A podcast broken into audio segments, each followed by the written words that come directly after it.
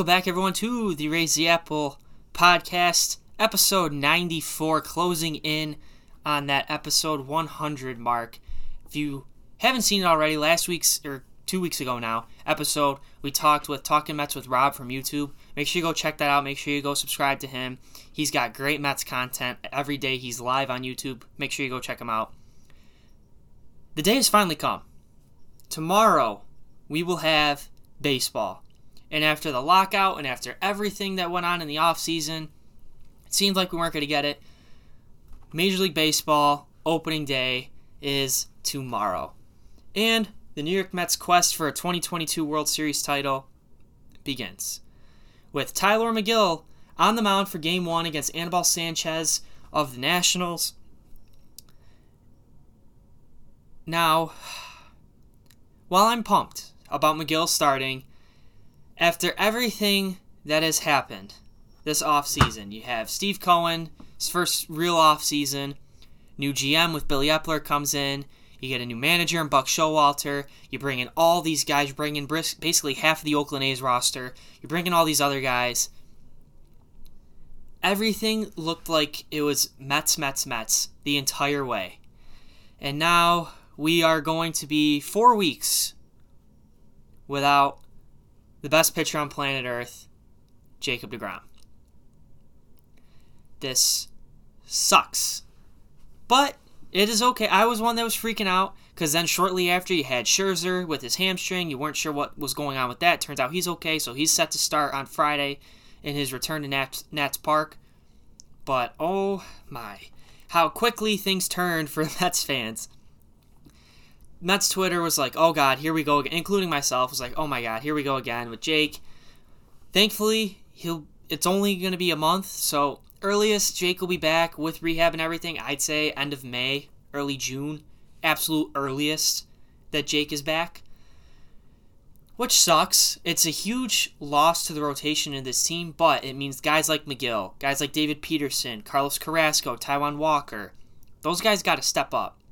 You know Max Scherzer and Chris Bassitt are going to do their thing, but you need the other guys to step up big time. And I have no doubt that they can do this, but they're going to be a huge piece. Like last year at the beginning of the year when we had the replacements with everyone injured, with like Fargas and Khalil Lee and all these other and the Ilars, all these other guys filling in.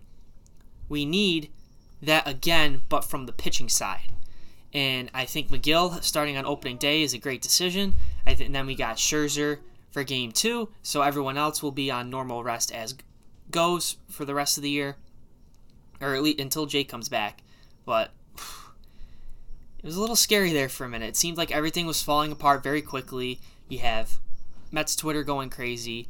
You got um, for any of you that watch Barstool, the guys at Barstool, uh, KFC bought like a little wooden garden bridge thing that he said he was going to jump off of because of the way the Mets were going yeah, that was a pretty accurate mood for a lot of people, but thankfully, it could have been a million times worse. You got to try and remind yourselves this as Mets fans because we've been tortured for so long.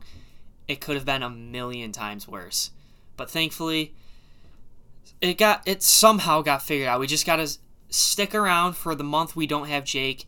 I said before on a TikTok that this team goes as far as Jake goes. Yes, that's true, but if the other guys step up, I think will be just fine. If the Megills, the Peterson, Peterson who had a little bit of a rocky spring training, Taijuan Walker, Carrasco, all those guys step up, I think the Mets will have no problems going forward to start the year without Jake. Although they, they will have to uh, pick up, they will have to pick it up a little bit to make up for not having him, considering you know he's kind of the best pitcher in baseball.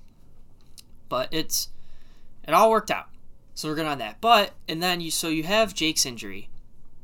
You have Max Scherzer's injury scare. Then came end of last week, middle to end of last week. The Mets were in talks with the San Diego Padres regarding a trade involving Dom Smith.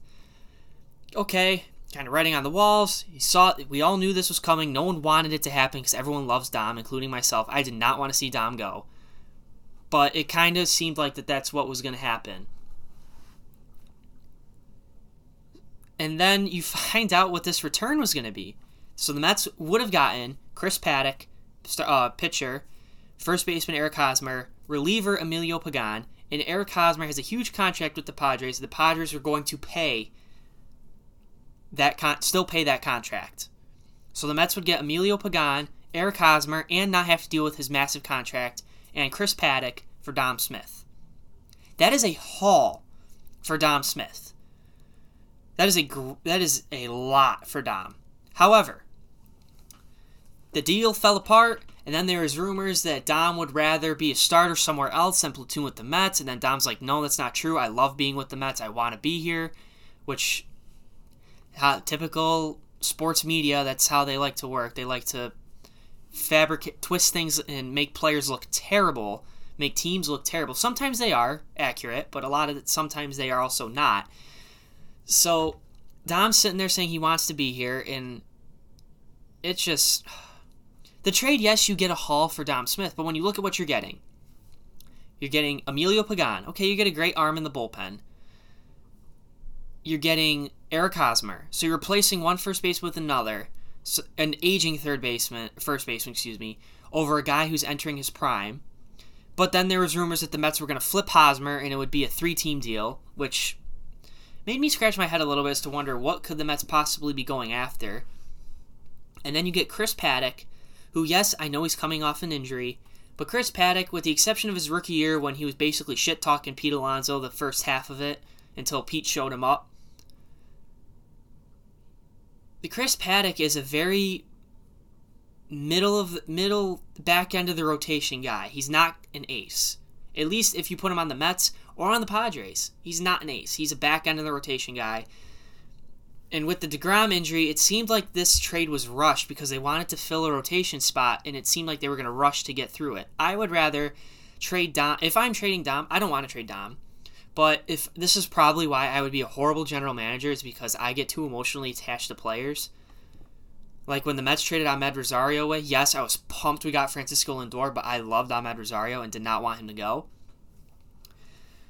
But with Dom, if I'm trading Dom and I want pitching in return, that's my main target is pitching.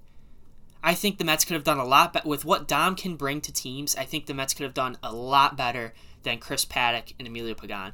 I would if I were to trade Dom, I'm trading him to the Reds in a deal to try and get Luis Castillo, or I'm trading him to the A's, trying to make another deal with them and try and getting Frankie Montas. There, there's a lot of other arms that I think I would rather go after with Dom as the centerpiece going to those teams before I would go get Chris Paddack. And thankfully, for however it, it fell through, it fell through, thankfully. So that was quite an interesting turn of events. I was not on board with the trade at all. I thought it was ridiculous. But what the Mets would be giving up for Dom, I think the Mets can do so much better. Yes, they did. They would have gotten a big return for Dom. I think they could have gotten a much better valued return than what they got. And then the last little thing that I wanted to talk about today before we wrap this up, it's a short episode today because we got opening day coming up. A lot to be excited about. Is there was an update this past week regarding Trevor Bauer's situation. So, for those of you who have not seen it yet, Trevor Bauer was accused last offseason of sexually assaulting a woman. He was then placed on administrative leave, kept repeating, repeating, repeating, getting put back and forth on administrative leave. What basically that means in a nutshell, if there's a difference between administrative leave and suspension, if you get put on administrative leave, you still get paid. If you get put if you are suspended, you do not get paid. That's the that's the difference between the two. So he's getting paid on administrative leave. He missed the pretty much the entire second half of last year. And then he you come into the off season, the courts ruled in Bauer's favor. There's no evidence, they're not bringing criminal charges. However, it's the same. If you're an NFL fan, it's the same thing with the Deshaun Watson situation. If they are found not guilty, essentially criminally, they are still subject to be disciplined by the league. So, Deshaun Watson has been cleared by two grand juries. He can still get suspended by the NFL if they feel he violated his code of con- their their code of conduct policy. The same thing with Trevor Bauer. Rob Manfred could look at it and say, okay, you weren't charged criminally, but we still feel you violated our code of conduct policy and we're going to suspend you for X amount of games. Bauer's administrative leave is up April 16th, which is 10 days from now. So about a week and a half away. And the league will have to make a decision by then. If they don't make a decision, they don't do anything. Bauer's back in the Dodgers with the Dodgers for when for however long. And with the Bauer situation, so the update with it is now Bauer is coming back and he is suing, I believe her name is Molly Knight, and The Athletic for falsely, for defamation lawsuit, basically. So, for those of you who may not know what that means, a defamation lawsuit means if if I'm filing a lawsuit against my brother, let's say, I'm fi- a defamation lawsuit against my brother, I'm saying that you knew that this information was false, that was harmful to me and my reputation. You knew it was false, but you still went and published it to the world anyway. So I would sue my brother for a defamation lawsuit. In this case, Bauer is suing The Athletic and Molly Knight for knowingly having false information about the sexual assault allegations, but still publishing it on Twitter and articles on their website. Now, after reading, I think it was about a 25 ish page explaining Bauer's lawsuit, and then there was the his own Twitter thread about it. The big thing with this defamation lawsuit is the Athletic had access to the woman's that was allegedly assaulted by Trevor Bauer. They had access to her medical records and CAT scan results. There was no evidence of a fractured skull. But they went, they saw that, but they still went and published stories saying that Bauer fractured her skull. And Molly Knight had a multiple tweet thread about it. There were multiple articles published on the Athletics website about it. It's a whole mess. I hope Bauer wins this because the media loves doing this. The media sucks, basically. Sports me- sports media is not as bad as like if you're a political person and you watch political stuff. It's not as bad as that. But the way the media is when they t- they just do whatever to get clicks and it drives me absolutely crazy. There's no honest journalism, there's no honest media anymore, which drives me nuts. But unfortunately, that's the world we live in today. And I hope Trevor Bauer does win this lawsuit because no that ruins the integrity of journalism. It ruins the field of journalism when people are out there making up stories or tweaking it to fit their narrative, and it's it makes the ones like me and who's aspiring to be a journalist. It makes us who are doing it the right way, it makes it ruins our credibility for all the work that we do. So don't be like that. Don't be like that. Be be the honest person. Admit when you're wrong. Don't don't be like that. Don't don't ruin someone else's career to fit to make yours advance like that. That's ridiculous. I hope Bauer wins that lawsuit, but you know, we'll have to wait and see what happens with that. So, to wrap up today's episode, though, we will have on this day in baseball history, kind of ironic, kind of fitting. 1972, for the first time in history, the Major League season fails to open due to a general player strike.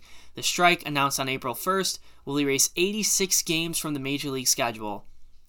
We almost had that this year. I was very, very fearful that there was going to be a strike this year. Thankfully, there was not.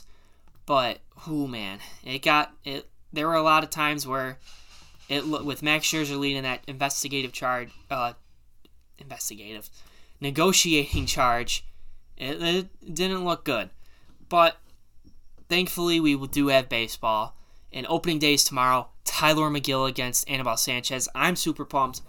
We will be tweeting throughout the game. I'm going to be a little late to the game, obviously, because I'm still a college student, so I'll be getting out of class as the game is starting.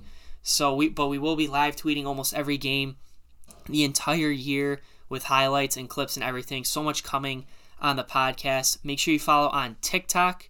Make sure you subscribe here as I on YouTube and Apple Podcast. As I mentioned in the beginning, last episode was our first interview with Talking Mets with Rob. Make sure you go check that out. Go check out his channel. He's got some great, great Mets content on there. And thank you guys so much for tuning in. We will see you next week. The road to the 2022 World Series starts now. Let's go, Mets.